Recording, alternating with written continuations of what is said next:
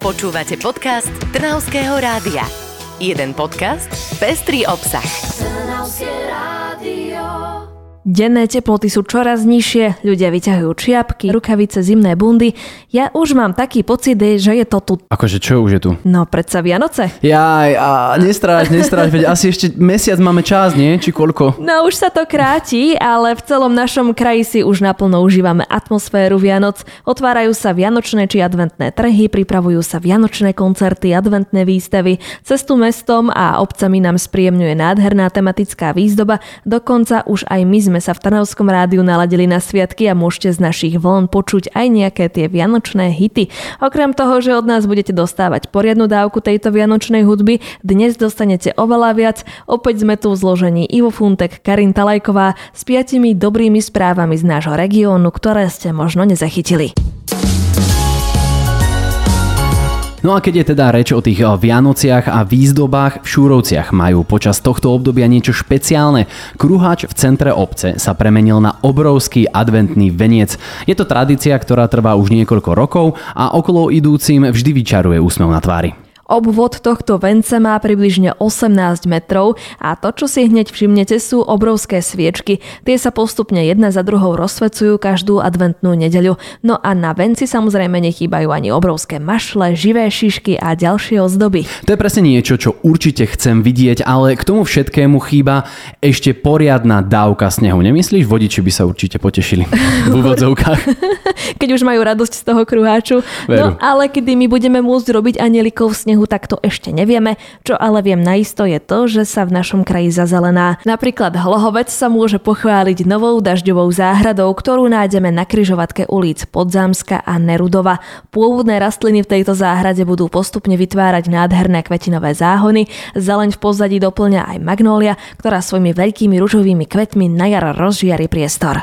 Okrem toho, že záhrada ulahodí každému oku, prináša aj skvelé výhody. Je naplnená štrkom, cez ktorý sa dažďová voda z okolia dostáva pod zem a práve tam sa dejú všetky tie zázraky. Rastliny vodu čerpajú a tá sa pomaly vyparuje do ovzdušia. Vďaka tomu pomáha zmierniť problémy povodní aj horúčav v meste a okrem toho poskytuje útočisko hmyzu a vtákom. No tak to je perfektné, nemyslíš? No takáto fotosyntéza, to je teda veľká vychytávka a vlastne to nie je fotosyntéza, ale skôr nejaká vodná výmena, ale ani Trnava nezaostáva a budúcu jar nás prekvapí rekordnou farebnosťou. Ulice mesta budú plné narcisov, kvetov, tulipánov a okrasných cesnakov. Poprvý raz uvidíme tisíce kvetov aj vo vynovenom rúžovom parku a na zelenom kríčku. Už sa celkom teším na to, že keď si vezmem tú jednu jedinú knihu, ktorú mám a budeme nasávať vôňu kvetov, keď si sadnem do parku a budeme sa len tak kochať, aké je to všetko pekné. Takže pôjdeš čítať Janku a Danku?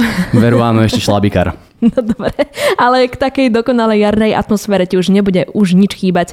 Ale ako by sa ti páčilo, keby si si k tomu dal aj nejaké čerstvé jablčko alebo hrušku zo záhrady? Vieš čo, to by sa mi dosť páčilo, už teraz mám celkom chuťu pri mne povedané. No tak si to nenechaj zájsť, pretože aj toto môže byť realitou. Na dvoch školách v Trnave žiaci zasadili staré a okrajové odrody jabloní a hrušiek, aj keď tieto ovocné sady plánujú školy využívať ako vonkajšiu učebňu pre viaceré predmety, možno keď ich pekne poprosíš, nejaké jablčko sa ti ujde. No to úplne neviem, ale, ale aj tak je to krásna myšlienka, ktorá vznikla vďaka občianskému združeniu Živica a projektu Sadovo. Okrem toho, že projekt podporuje výučbu prírodovedných predmetov priamo v exteriéri, pomáha zachovať aj odrody, ktoré postupne miznú z osadov záhrad a zároveň podporuje školy v adaptácii na zmenu klímy. Ale o tom, ako projekt funguje, nám povedal viac František Zimmermann zo Živice. Je to taký komplexný ročný projekt pre základné a stredné stredné školy z celého Slovenska, kde sa školy učia, akým spôsobom si manažovať plochu na školskom pozemku, akým spôsobom si vytýčiť priestor pre výsadbu, aký sortiment si zvoliť, ako správne vysadiť stromčeky a ako sa potom o ne starať. Možno týmto deti z nášho regiónu dostanú taký lepší vzťah k zelení a možno potom postupne z nich budú aj šikovní farmári alebo poľnohospodári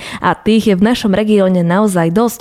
Na súťaži Top Agro Slovensko sa totiž na popredných miestach umiestnili aj družstvá z nášho kraja, a to konkrétne poľnohospodárske družstvo Špačince a Vrbové. V súťaži sa hodnotilo napríklad využívanie moderných technológií, ktoré šetria náklady, ale aj produktivita práce. Špačince zvíťazili v kategórii Top Agro, polnohospodárske družstva, produkčné oblasti.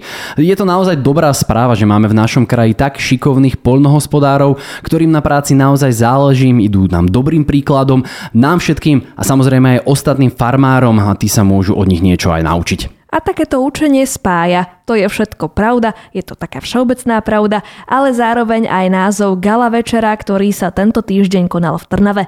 Na podujatí si mesto Trnava ako prvé mesto na Slovensku prebralo cenu od UNESCO. Je to titul Učiace sa mesto. Čo to ale v praxi znamená nám povedal vedúci združenia Life Starter, ktoré v Trnave zastrašuje projekt Učiaca sa Trnava. My sme ešte v roku 2021 podali prihlášku do tejto siete a to rozhodnutie sa tak odkladalo stále a čakali sme na ňo a tá prihláška ako keby tak zadefinovala také oblasti, že ktoré, ktorým sa chceme v Trnave venovať v rámci vzdelávania, aké sú naše vízie a ciele a UNESCO potom rozhodlo o tom, že naozaj na základe takýchto nejakých kritérií môžeme byť učiacim sa mestom, ak budeme ďalej plniť tú našu víziu a stratégiu, ktorú sme si stanovili. Certifikát za mesto Trnava prevzala Anna Tamajková z odboru komunikácie. Pre mesto je to veľký úspech. Opätovne sa mu podarilo niečo úžasné v spolupráci s ostatnými organizáciami, či už občianskými združeniami, jazykovými školami, jednoducho s inštitúciami, ktoré teda sa nachádzajú v meste Trnava a snažia sa robiť niečo e, v rámci vzdelávania. Do budúcna Združenie Lifestarter spolu so samozprávou a vzdelávacími inštitúciami chcú pokračovať v projektoch. Vzniknúť má Detská univerzita, pribudnú aktivity pre učiteľov a tiež príležitosti na rozvoj našich vedomostí, aby sme sa mohli vzdelávať počas celého nášho života. No my budeme teda múdri, na to sa už teším teraz, ale máme pre vás ešte jeden dôvod na radosť, pretože do Rudavy sa vracia život. Počas leta prešla časť úseku rieky medzi veľkými levármi, korito sa zásahmi a vytvorenými meandrami kilometrami úseku predlžilo až o 180 metrov. A to nie je všetko. Slovenský rybársky zväz na rieke vykonal prieskum a ten priniesol skvelé správy.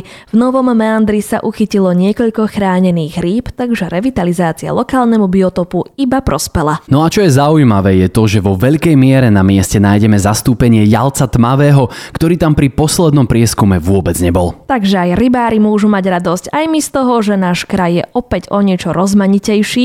V našom kraji sa tento týždeň diali naozaj dobré veci. My sa už ale ideme pridať k vám, milí poslucháči. Ideme do mesta zažiť pravú vianočnú atmosféru. A možno by sme mohli ísť aj spolu pozrieť na ten krúhač do Šuroviec, či? No, Barska môžeme ísť, pretože celý náš kraj je plný rôznych malých podujatí a my si na cestu môžeme pustiť aj naše dobré správy a budeme sa tešiť opäť o týždeň. Dovtedy do počutia. Do počutia. Počúvali ste podcast Trnavského rádia. www.trnavskeradio.sk